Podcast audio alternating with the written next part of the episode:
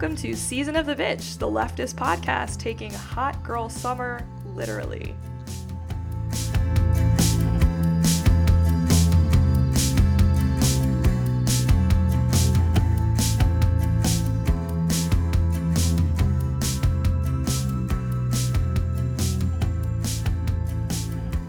Today we have Kellen and Ambria. And for the second week in a row, SOTB is talking climate. Last week we talked policy, and today we're talking science. And specifically, we'll be discussing sea levels. The world is warming, ice is melting, and our lived geography is changing. Here to talk us through all of that is a scientist and friend of the pod.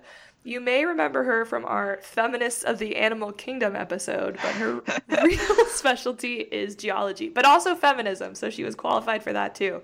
Um, welcome back, Tamara. Do you want to go ahead and introduce yourself? Hi, yes. Um, I can't say I was really qualified for the Feminists of the Animal Kingdom episode, uh, but we pulled out some fun facts. Uh, so thanks so much for having me again. I'm really excited to talk about sea level today. Uh, so my name is Tamara Pico, and I study uh, how ice sheets have changed over the last ice age. And I'll get into some of this later, but what I do in my research is I model how the Earth deforms over a glacial cycle in response to loads of ice sheets in order to understand how sea level would have changed around the world.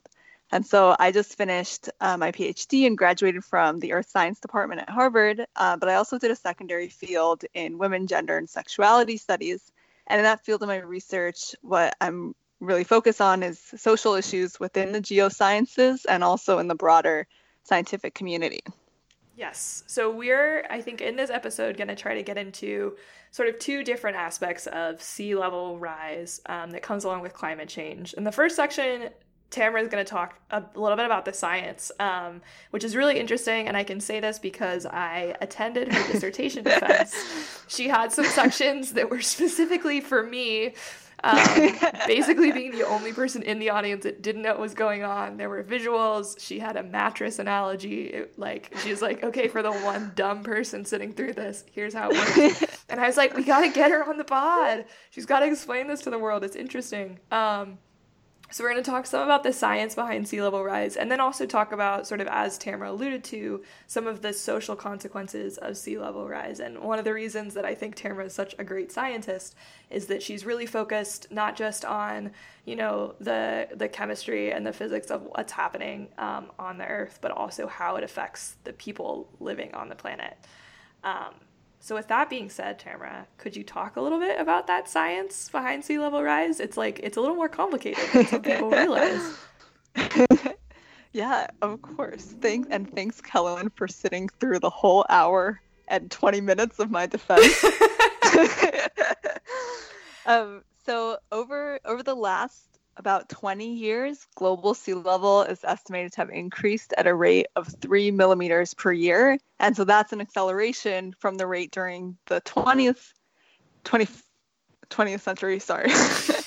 uh, the, and the rate then was about 1.2 millimeters per year. And so often when people talk about sea level rise, they're talking about a global sea level rise, so some uniform shift in the ocean's height. And this can be controlled by a number of variables.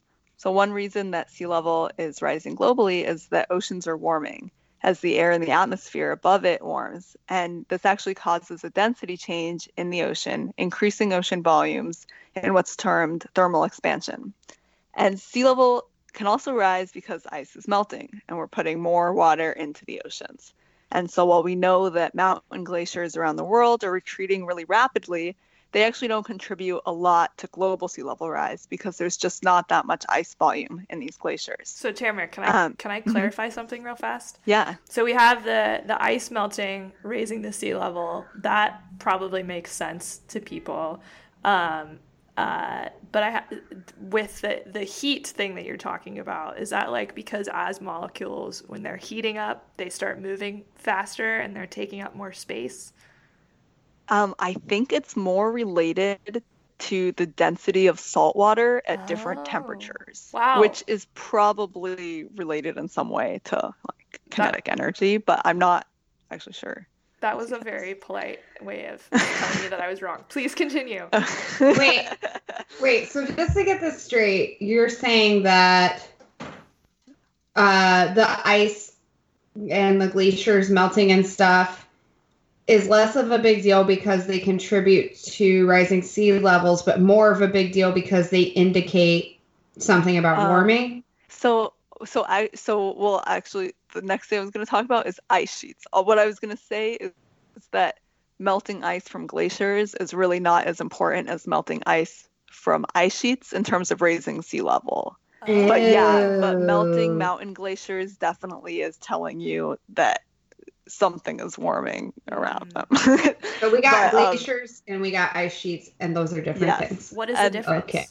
so well well there are glaciers on ice sheets. Mhm. This is actually something I've always kind of struggled Ice. with is what's actually the definition of a glacier. Basically, an ice sheet is like an enormous glacier or like composed of many, many glaciers. Um, Oh. And uh, but any any body of ice that flows is a glacier.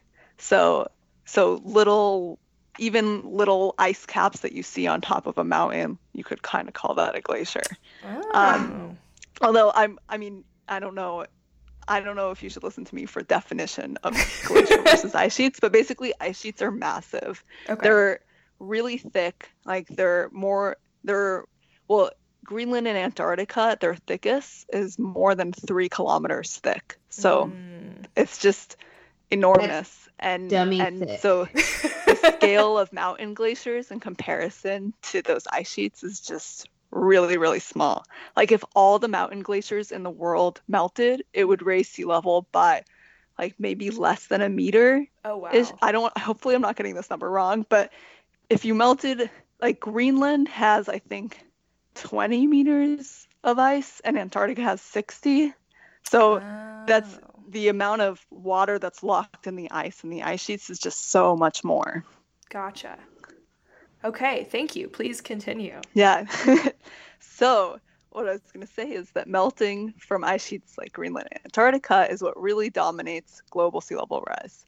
Uh, and we can estimate how much ice is melting in Greenland or Antarctica by a few different methods. And so, uh, for one, it's possible to compare the rates of glacier outflow to snow accumulation. But I think what are considered more precise methods are by measuring elevation changes on the ice sheet and also measuring gravity changes. And those are both done by satellites. Okay, and wait so- again. Yeah.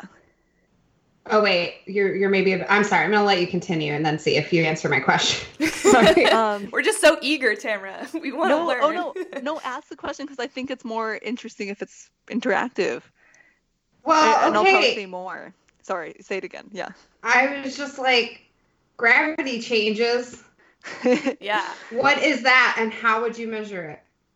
Um, yeah, well, so there, so the Earth has an associated gravitational field, um, and uh, and changes in mass on the Earth change the gravitational field. So the gravitational field isn't uniform around the whole world.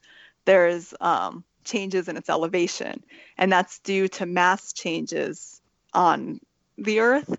Um, and so, yeah, it, it's kind of an aside, but uh, a lot of times we talk about gravity anomalies. So those are places where the gravity field kind of dips or um, gets pushed up, and um, and often that has to do with um, with some change in the Earth's mantle. So that maybe there's a a hotter part of the mantle or a colder part that's moving through the mantle and it hasn't moved to where it's going to be in equilibrium yet. And so that'll change the gravitational field.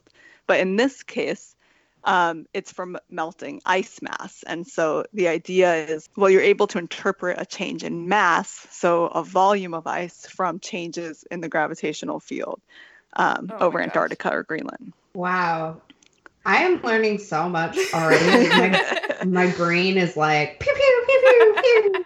It's feeling hot in there, you know. Top girl summer, guys. I'm having some climate change in my brain, man. and it's being caused by one particular human. Oh. Hammer. I'm okay, glad I'm you guys like gravity. It's usually not students' favorite subject. Um, gravity is one of my favorite subjects ever, but we're not going to get into that right now. okay, so um, so all the things that I've talked about so far are about how global sea level is rising. Uh, but different regions around the world can experience very different local sea level changes, and you see that in measurements. So, this is um, my people... favorite part. This is the part of your dissertation defense I was most excited about because in my head I was like, uh, the sea level. Obviously, when the sea level goes up, it goes up the same everywhere where there's the ocean. You know, Turns out I was wrong. I was an absolute idiot, and Tamara had a whole demonstration just to explain it to me. um, uh, Tamara, have you ever yeah. given like a science talk where people interrupt you to like cheerlead you? Like, yeah, that part was awesome. If I you wish. haven't, you're doing it you now. guys should come to my next talk. so tell us about um, how sea level yeah. could be different in different places, sea, different sea level so, rises. And and so this is something that's actually recorded over the last century or so. So um, places around the world, people put these things out called tide gauges, and they're basically just like a measurement stick in the ocean to measure how sea level is changing. And um, in some places, sea level is rising much faster, sea level is rising slower, or in some places sea level is actually falling. And so, um, so I study uh, in my research is a process called glacial isostatic adjustment, and I alluded to this a bit in the intro. So, uh, so this refers to how the solid Earth responds to changing loads of ice sheets. So I said that ice sheets are so big, right, that they can be more than three kilometers thick. And so that means they're a really heavy load. And so this is where the, the mattress analogy comes in is that um, even though the earth is solid, on on long time scales, the inside of the Earth or the Earth's mantle actually flows, uh, and that's why we have plate tectonics. And so, um, when an ice sheet, so sorry, so we can think of the Earth um, kind of as as something squishy. So it's solid, um, but it can squish. So we, in my field, we call this a viscoelastic solid. So one example would be uh, a foam mattress. I also like using a bread dough analogy. So if you put something heavy on it, um, like a some kind of weight, the weight is going to sink into the bread dough. So you're going to punch it down. Uh, but then when you remove the punch, the bread dough will rise back up and, and fill that space. And so the earth is kind of like that. So over a glacial cycle, you're punching it down with these really heavy ice sheets. And then when the ice sheets melt, the earth is bouncing back up. Uh, and so, because of this process, that means that local sea level is really different all around the world. So, for example, if you were somewhere that used to be under an ice sheet, when the ice sheet was there, you were pressed down a lot, and that means sea level was higher where you were um, in the past. But today, that land is rebounding. So, over much of Canada, the land is actually rebounding, and that means that local sea level is falling. Um, and so, uh, so this is kind of one way that regional sea level can be really different in different places. Uh, and it's actually a big uncertainty on knowing how much ice has melted. So when we were talking about those gravity measurements, I said that it can also sense how mass has changed inside the earth and the mantle. And so if we if we don't know how much the land surface has changed because of this process of the solid earth rebounding, like if we get the the bottom surface wrong, then we also got the top surface wrong. So actually a big uncertainty on on how much ice is melting in Antarctica is not really understanding how the land surface has changed in response to this this process. Um, uh, but there are other things that that change local sea level. Um, so, for example, coastal processes, like if you're at a delta, just the fact that you're putting sediment in is changing sea level locally. Um, an earthquake could change sea level too because you just change the vertical elevation quickly. Uh, and and another reason that sea level is very different in different places is is ocean currents because surface winds will kind of move water to be higher in some places and lower in other places. This is so wild. I again, I, what I I felt bad for everybody else at this dissertation defense because I was losing my mind and they were all like, "Yeah, we know." Um, but one of the cool things about Tamara's research is that um, she's doing a lot of really important work to uh, help us understand what places used to look like so that we have a better sense of how things are changing now. Like, if you don't know, like Tamara was saying, you know, what the bread dough used to look like before there was this weight or when there was this weight, when the weight is lifted and the ice starts to melt and the earth is springing back up, it's harder to know just how much it's changing. So, mm-hmm. anyway, really I'm interesting. So proud, stuff. Kellen. you got, got so much out of it. yeah. Um, is there anything else you want to tell us about, like this this science of sea level rise? Yeah, I guess I was I was just gonna say a little bit about. Uh, so one of the things people ask when we talk about sea level rise today is like, well, isn't that normal? There's a glacial cycle, so isn't it normal that sea level rises and then it falls? That's part of the cycle. Um, and so um, I thought I could just touch a bit on um, like where we are compared yeah. to what a normal glacial cycle would be like. Sorry, I'm going to do a really quick explanation of, of how ice ages work. That's, so yeah, I'm um, sure that would be helpful for a lot of us. Why okay. would you apologize for that? Uh, hello, I know all about ice ages. Don't waste your breath on me. Yeah, not to brag, but I did see not just the first Ice Age movie, but the second one too. Um, so I know a lot about uh, woolly mammoths and Ray Romano. That, that I know all about that little weasel. my first slide when I give talks to middle schoolers. I have the Ice Age cover, and they're all so excited. And then I get to the next slide, that's the mattress picture, and then they're they're done. um, please let me know if you ever come to Chicago and you can give a talk to my middle school. Oh, oh, that would be awesome. so, uh, so glacial cycles last about hundred thousand years, at least in the last million years they have. That's another story about why why do they last hundred thousand years.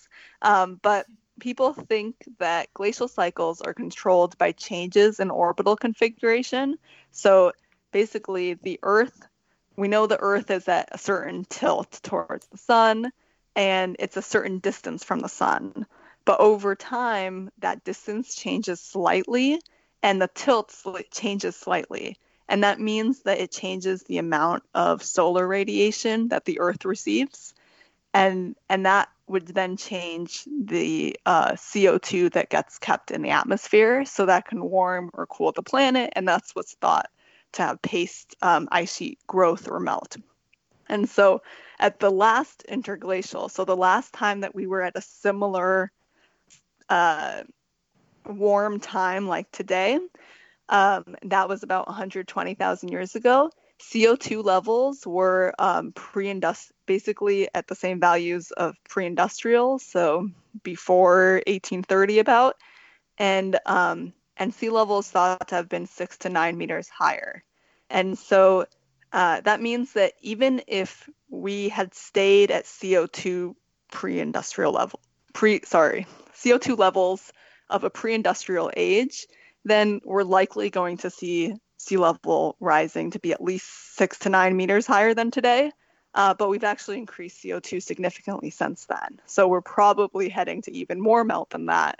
Uh, although this is more on a thousand year time scale. So this isn't on, you know, the next hundred years, but it's kind of ultimately where the ice sheets might be heading.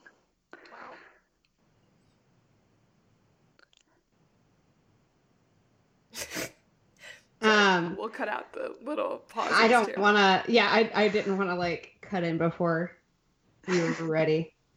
Uh, Laura, edit this part out. um. So something that kind of blows my mind uh, in doing some of the prepping for this, I I was uh, cheating and like reading some stuff. Um, and I was I was struck by how capitalism's exploitation of and disregard for environmental resources um, hasn't only caused climate change, but it creates all these other kinds of problems that make the damage from climate change even more destructive. So thinking of like areas with rising waters, also dealing with like oil spills at the same time, uh, you know, stuff like that.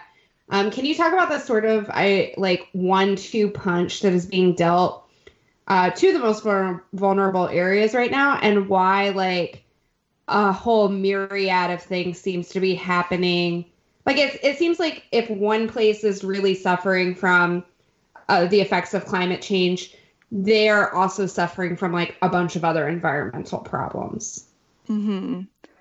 so i'm going to talk about the sea level part of it so so so what you mentioned just now to me is kind of an example of how humans also cause a local sea level change. So in this case, the oil industry is building pipelines or cutting canals in regions like coastal Louisiana, and that can exacerbate local subsidence. So that's causing even more sea level rise um, because they are putting their industry in.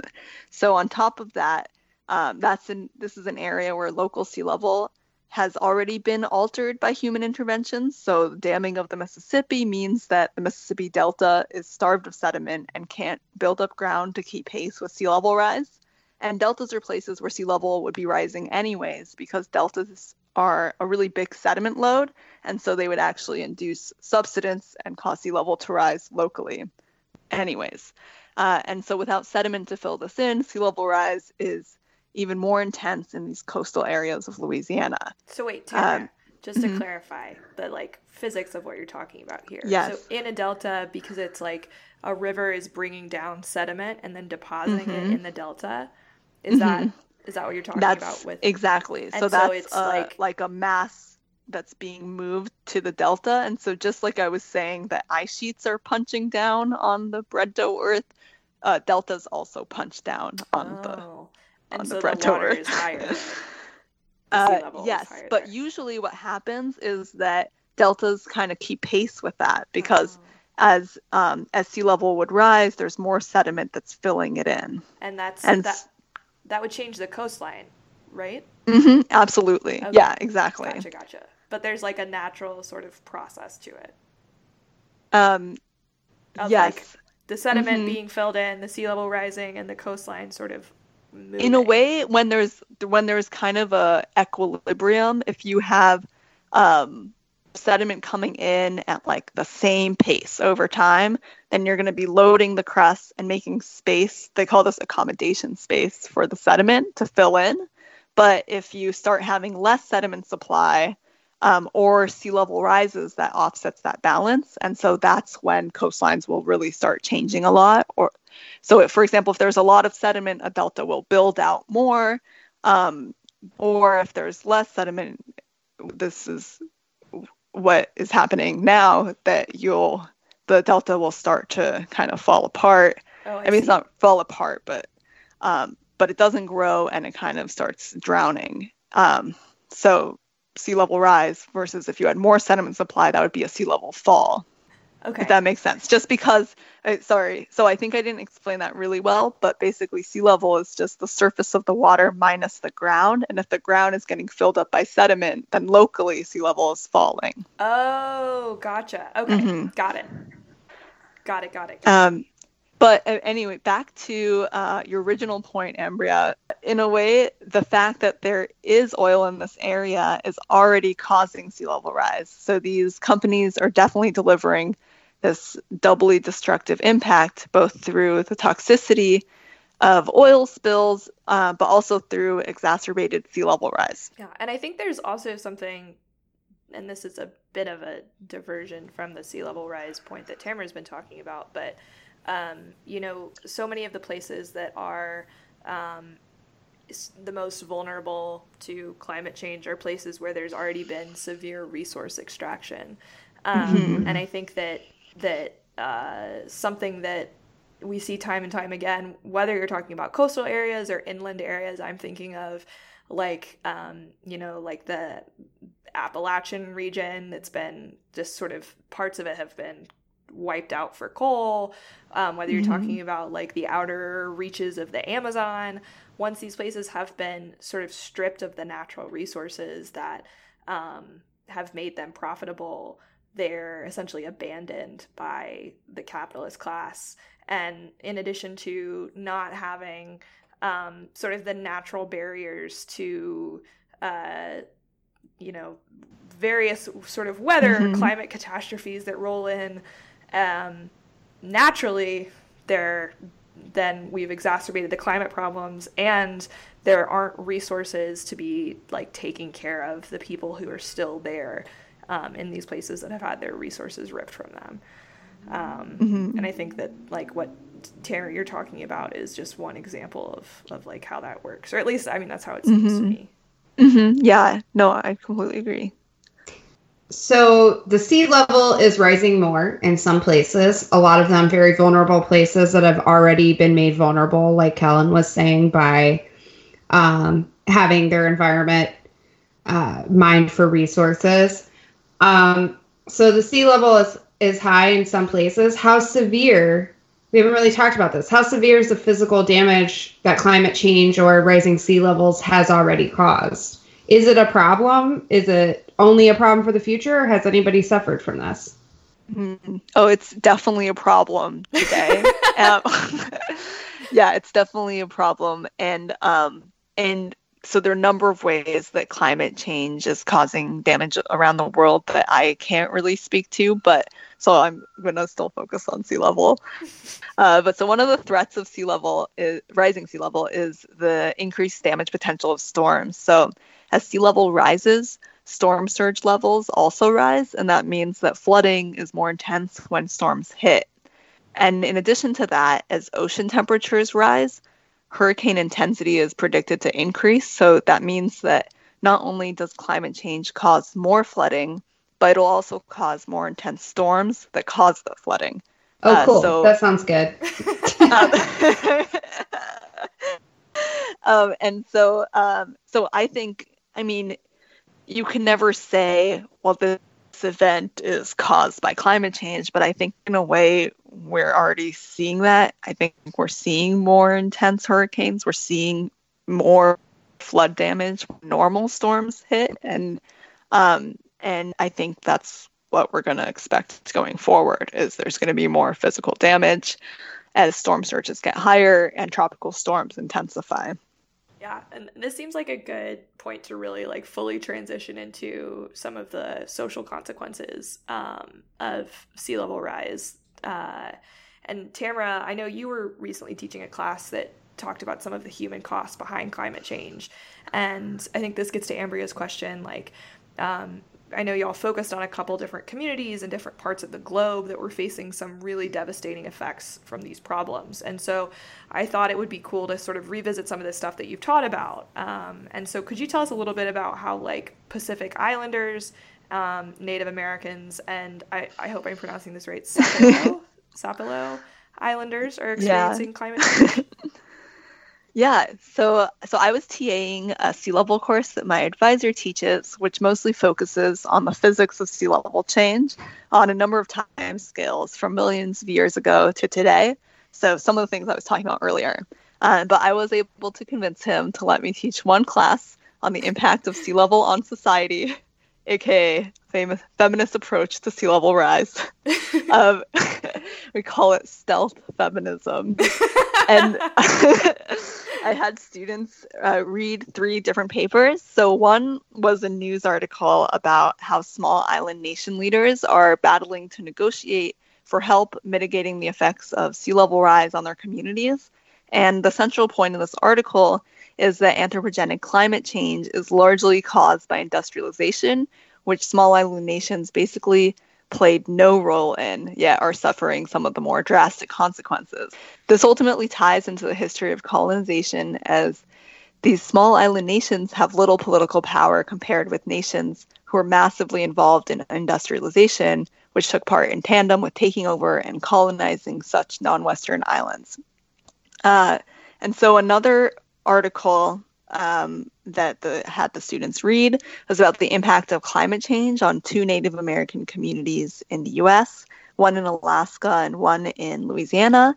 And we ultimately focused on the community in Louisiana as, as this one dealt with uh, more specifically with sea level rise. Uh, so this Native American community originally moved to this island, uh, which is Isle de Jean Charles, sorry, as a refuge from European settlers who forced them from their original lands. And as sea level rises, the area of this island is getting smaller and smaller to the point that it will likely disappear. Uh, and storm surges are also getting higher and higher. So uh, here, sea level rise is exacerbated by coastal erosion, as I mentioned earlier, from gas companies that have built canals, pipelines, and also because of damming of the Mississippi. And so finally, the last article the class read was about uh, the Sapelo Island in Georgia. Uh, so this island is largely inhabited by African Americans. Many of these inhabitants are descendants from slaves who were first brought to work on plantations on the island. And in this case, the effect of sea level rise on the community is largely related to the increase in nuisance flooding, uh, which uh, flood roads and, and make it more and more difficult for people to access their property. And so sea level rise is also changing saltwater content in tidal regions, causing changes in fishing practices, which hurts those that are relying on subsistence fishing. So, like in reading about the impact on Native communities in particular, I was struck by the complication of the answers that there could be to the kind of question you hear. Like, why don't they just move? Um, and I realized in reading about this that it goes beyond sort of, you know, social emotional attachment to land and tradition. Um, although I do want to like note that those things are meaningful beyond measure. They they definitely are, but there seemed to be more to it. Um, and I'm sure you can speak much better than I can to this. So I'll just pose the question itself to you. Why don't they just move? Uh, so I think what is really interesting from these papers uh, is that it's clear that a lot of these communities that are suffering the biggest brunt of sea level rise didn't really just pick this place as their first choice to live. Uh, and for Native communities, more often than not, these communities were forcibly relocated to these lands. And it's clear that when white people that made those decisions um, moved them to that land, they knew that it wasn't the prime real estate. So, um, so for one, it's it's not really their choice how they they got to this area. Um, and um, for Native American communities that are working to relocate, um, it's it's clear that there's just uh, a lack of support from government agencies, and uh, and it's not clear what agency is really supposed to be in charge, and there's not a policy in place on how to deal with climate refugees within our own country. Uh, and so another issue that is somewhat related uh, is the gap between the science of sea level change and the experience of it. So, in these papers, this concept that comes up a few different times is the idea of a quote climate gap. And so, this refers to the idea that there's some gap between scientists' understanding of sea level of sorry of climate change or sea level change and the way that humans actually experience. Uh, and in all of the communities that we've discussed so far, these people have experienced climate change far longer than scientists have described it to them. And this kind of knowledge from experience can greatly help the community adapt to its changing environment. And Native communities who have lived in these regions for thousands of years have developed such systems of knowledge. An issue for these communities now is that with current and historical legal sa- sanctions from the US government, it's limited it's really limited the ability of these community members to rely on traditional knowledge to adapt to climate change. Uh, and from the other perspective uh, kind of from from my side i think scientists have a lot to learn from these experiential knowledges. Native communities often have extremely detailed information of changes on their land through time. And this is the kind of rich data that could be so useful for the scientific community if scientists could recognize this knowledge that isn't produced by scientists as data.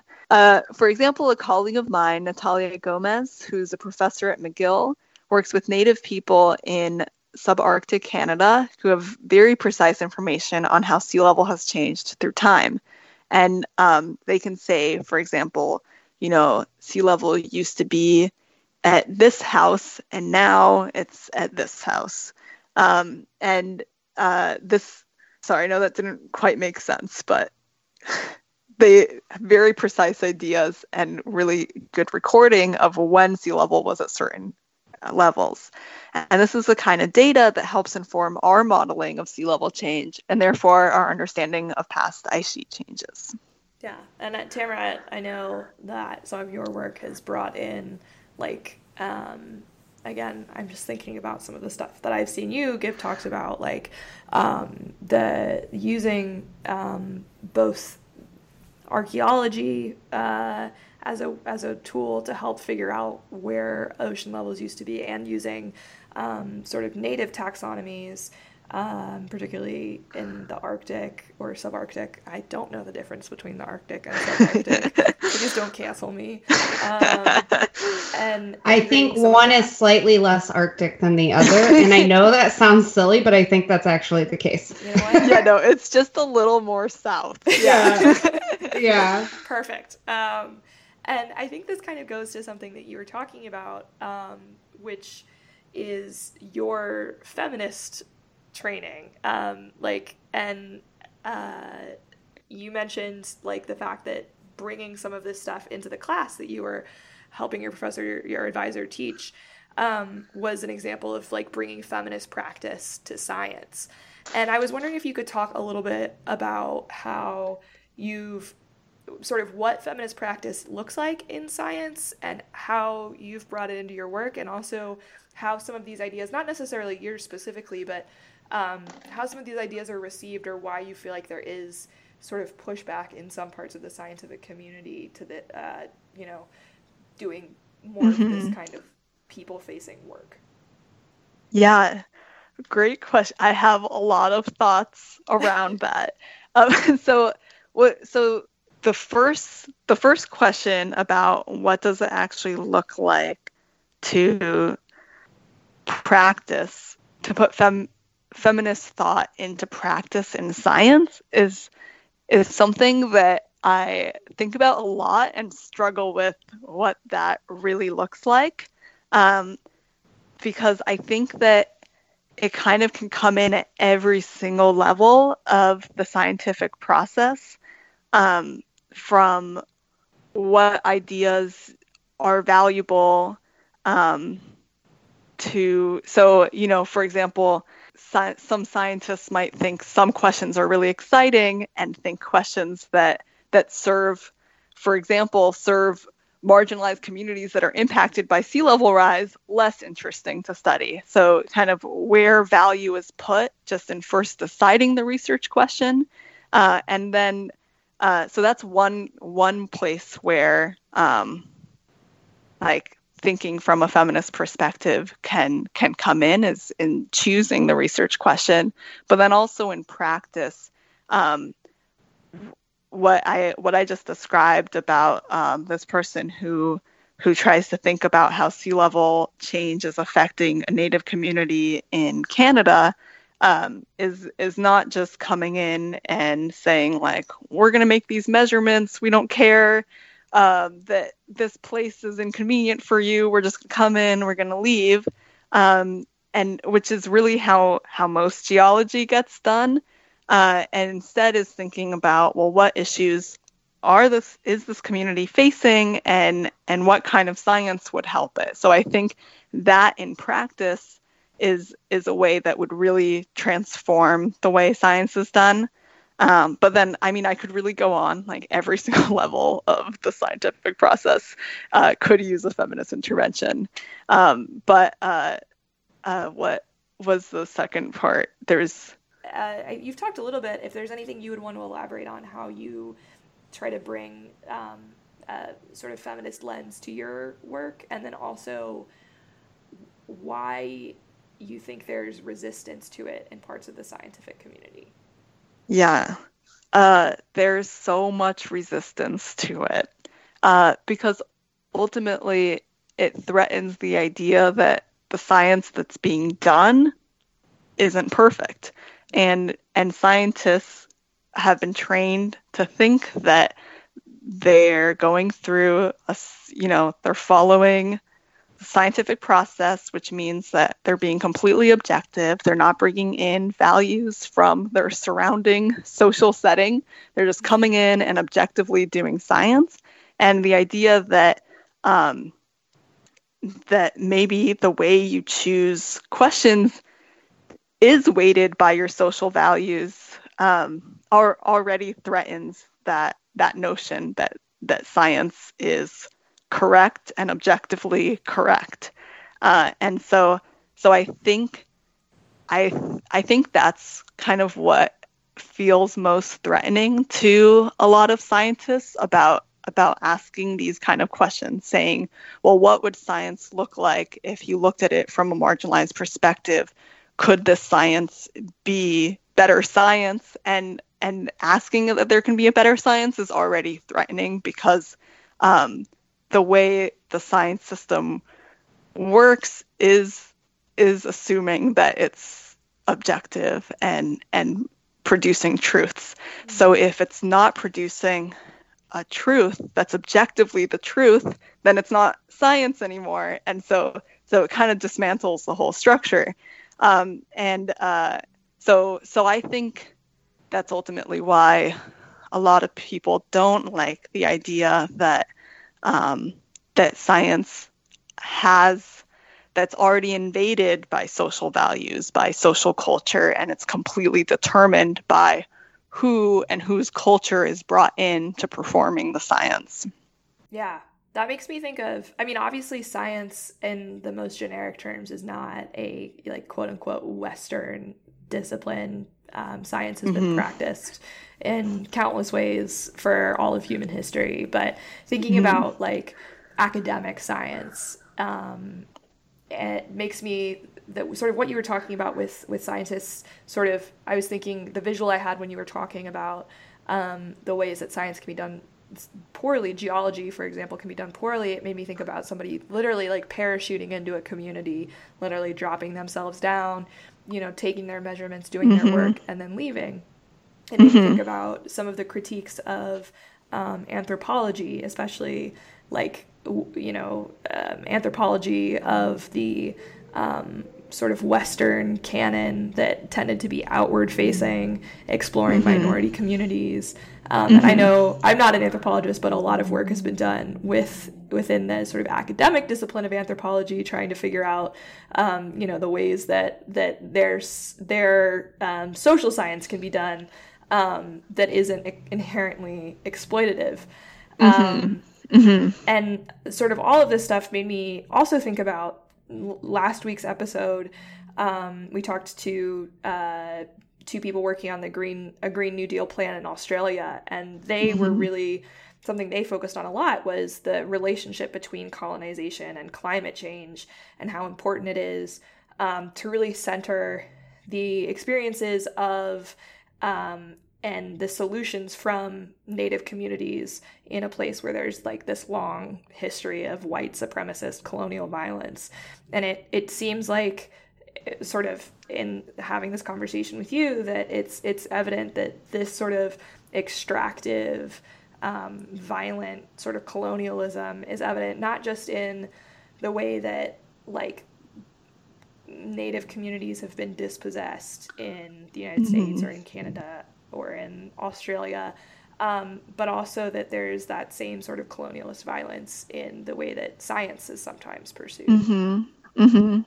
Yeah, absolutely. And um, and I think that's another place where there's a lot of resistance to that idea. Um, you know, scientists will say, okay, but anthropologists, yeah, they've been exploitative, but that's because they study people and we study rocks, so people don't have anything to do with it.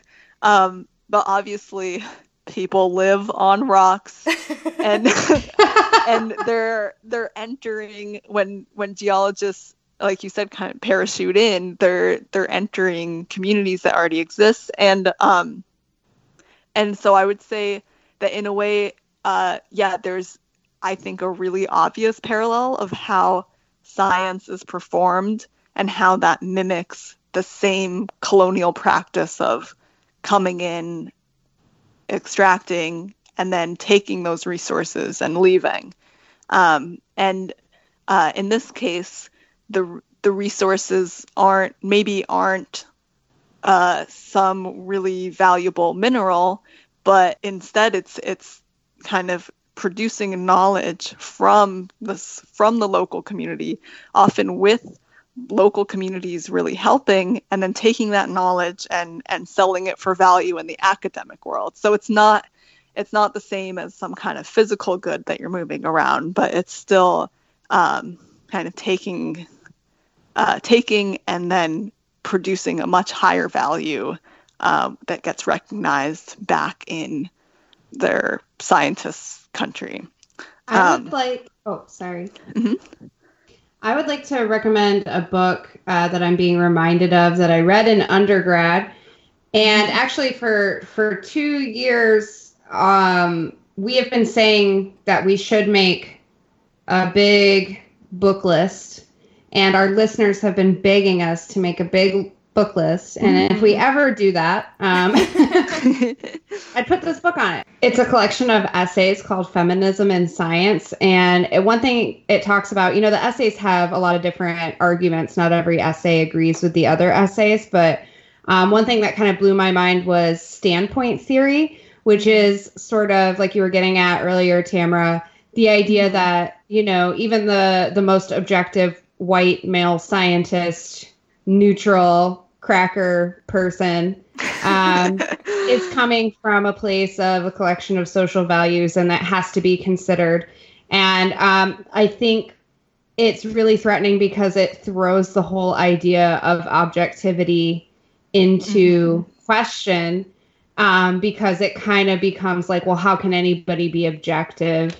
Um, maybe we can take these dissenting opinions uh, from someone else with a completely different standpoint and say that it's just as objective as this mm-hmm. like um you know quintessential in our minds like standard idea of who a scientist is mm-hmm. um oh no you know then then we're kind of throwing everything into disarray uh, anyway, so I recommend that book. It's really good. It kind of blew my mind. And and the reason it's in disarray is because that standard scientist that you think of has power. Like there is power in saying that the knowledge you produce is the truth. So if you throw that out, you throw away the power that scientists have. So I think like it's like that's the the ultimate threat is um, if scientists can't produce truth, then scientists don't have power.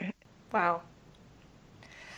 Tamara, I gotta say, we start, you started with blowing my mind talking about the different sea level rises and then you ended with this literal truth bomb so are people i mean is this is this like a um you know like a postmodernist truth doesn't exist type situation or well i think it well so actually so this is um, what Am- Ambria was talking about, this idea of standpoint theory. Um, as as Ambria said, um, I, feminists that work on this often disagree about you know what uh, like what really counts as objectivity. But one of the ideas is that that comes from standpoint theory is that truth is a collection of experiences. Mm-hmm. That truth is when we look at the universe from lots of different angles when we include the angle from the margins what it looks like from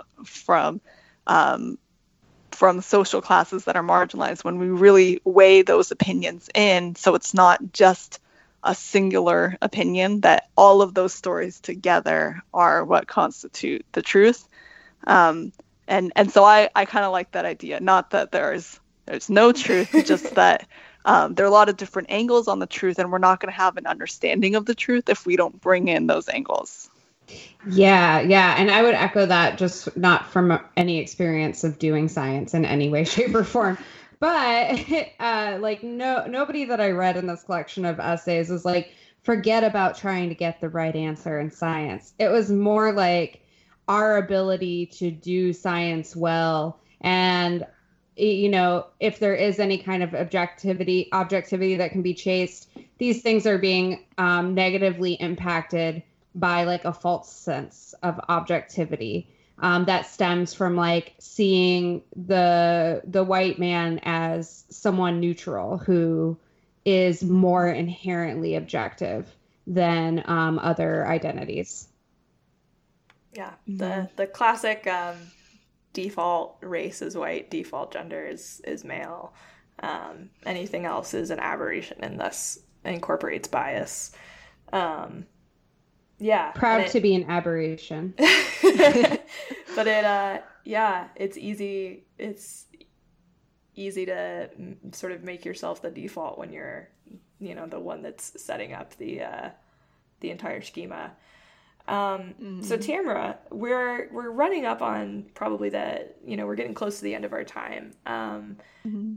I guess one of the things that I would want to maybe end on, and Ambria may have some, you know, other final questions too, or final thoughts, is like, do you see, as we're sort of careening towards environmental collapse, um, as as it feels like things are really accelerating in a, a, a not positive way, do you think that science is going to change? Like, do you think that that people are going to move towards a sort of more valuing of these types of perspectives that you know mm. as the climate deteriorates it's going to be impossible for us to ignore or the scientific community to ignore these perspectives or is this going to be mm-hmm. sort of what we talk about like a the academic version of eco-fascism where we just raise the walls um, and say you know it's too bad the people that are on the outside um, mm-hmm. but we can't let them in you have any um, thoughts, any trends yeah,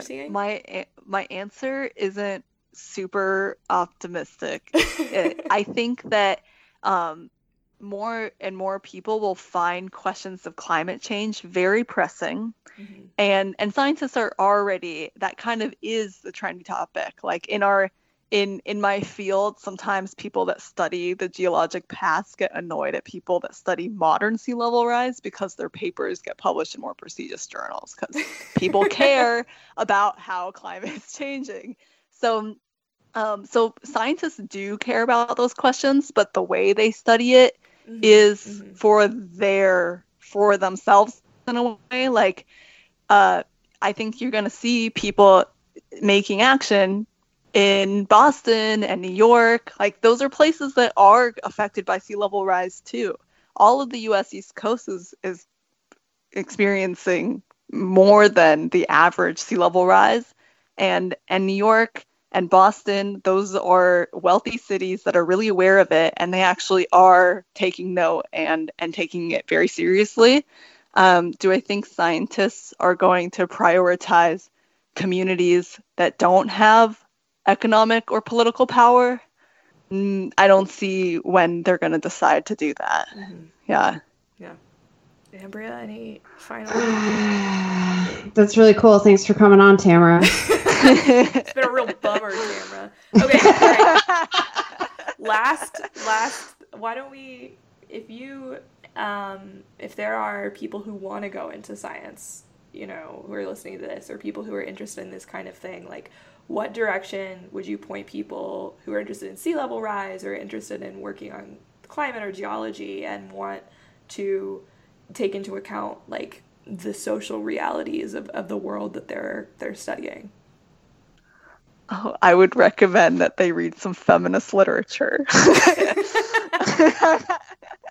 for so i guess thinking about like any anything that's kind of post-colonial feminist studies that uh, I feel like that's the perspective that would be really interesting to mesh with uh, sea level or climate science. Um, and um, yeah, actually, there's a book that's called Sciences from Below. Um, I think it's by Sandra Harding. hopefully I get that right. Uh, and and so it's kind of it's thinking about um, like what would science look like if it was coming from issues in marginalized communities, and actually there's just not a lot of work that's thought about that for sea level rise. Um, so be really excited for people that get excited about those questions, and I'd love it if they talk to me about it too. Yay! yeah, talk to Tamara. Um, yeah, I'm. I know. I'm really excited about the work that you're doing. Um, we only sort of scratched the surface today, but to continue to brag on my dear friend, um, this is not just a guest. I should, maybe I should clarify. This is not. it's not a person I'm stalking. That I on the podcast. She came to my like thesis defense and sat in the first row. um Wait, Kellen, are you like friends with Tamara? I actually didn't know that. I thought oh, yeah, not all of our guests are like personal friends, so. Yes, no, I, I mean, you know, I, I do um, try to surround myself with people who are like wonderful in a variety of ways. But um, Tamara's like not only maybe the smartest person I know. Um, she's also put mm-hmm. together mm-hmm. some really, really incredible work. Um, the way that Tamara brings like feminist theory to um, all the stuff that she does is really impressive. I know that you are frequently hesitant to go outside the specifics of like your what you think of as your expertise, but um, she's done some really cool work about the ways that like the history of the the field of geology, the way that it's rooted in, in gendered and colonial violence, like geology itself um, as a practice is is based in these sorts of very significant forms of exploitation and um, mm. anyway it's just it's been really great to get to have you on and and talk about some of your science work and also talk about the stuff that you're really passionate about that doesn't always make it into your academic papers. So thank you. And yes Tamara Aww. is my friend.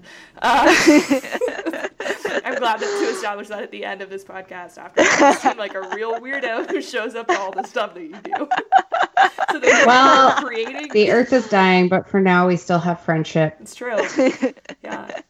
Um, well, Tamara, thank you so much for coming on. Oh, today. Oh, thank you so much for inviting me. This was so fun. Yay! All right. Well, we'll have to have you back next summer. All right, well, that was an awesome interview. Um, thanks again to our guest, Tamara Pico. She actually has a piece coming out. I think it, by the time that this episode drops, it unless it's a very early Patreon, it will be out. You can find it online at, on, at the Scientific American. It's called 150 Years Later Revisiting the Legacy of John Wesley Powell. It will be hot off the presses this week.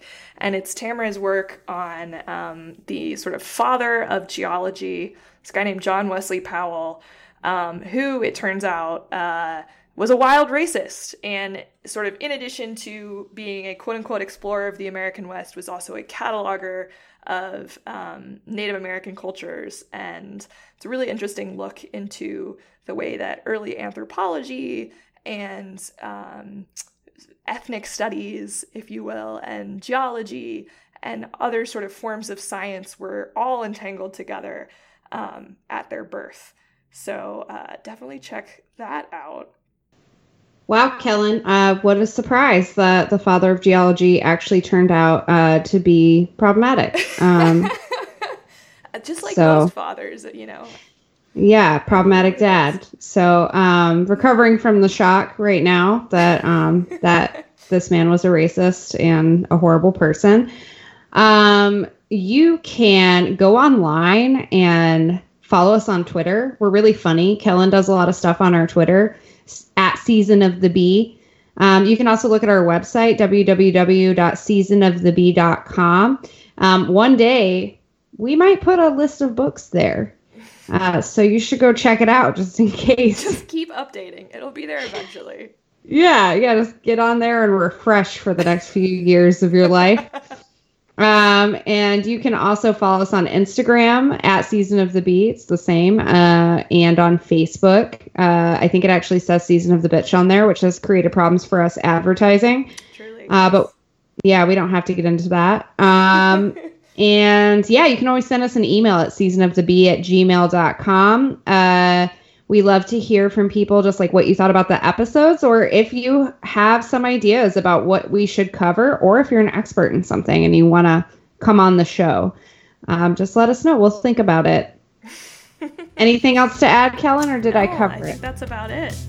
It was nice to do an episode with you today. It was great to do an episode with you, Andrea. Okay. All right. Well, love you. Bye. Love you.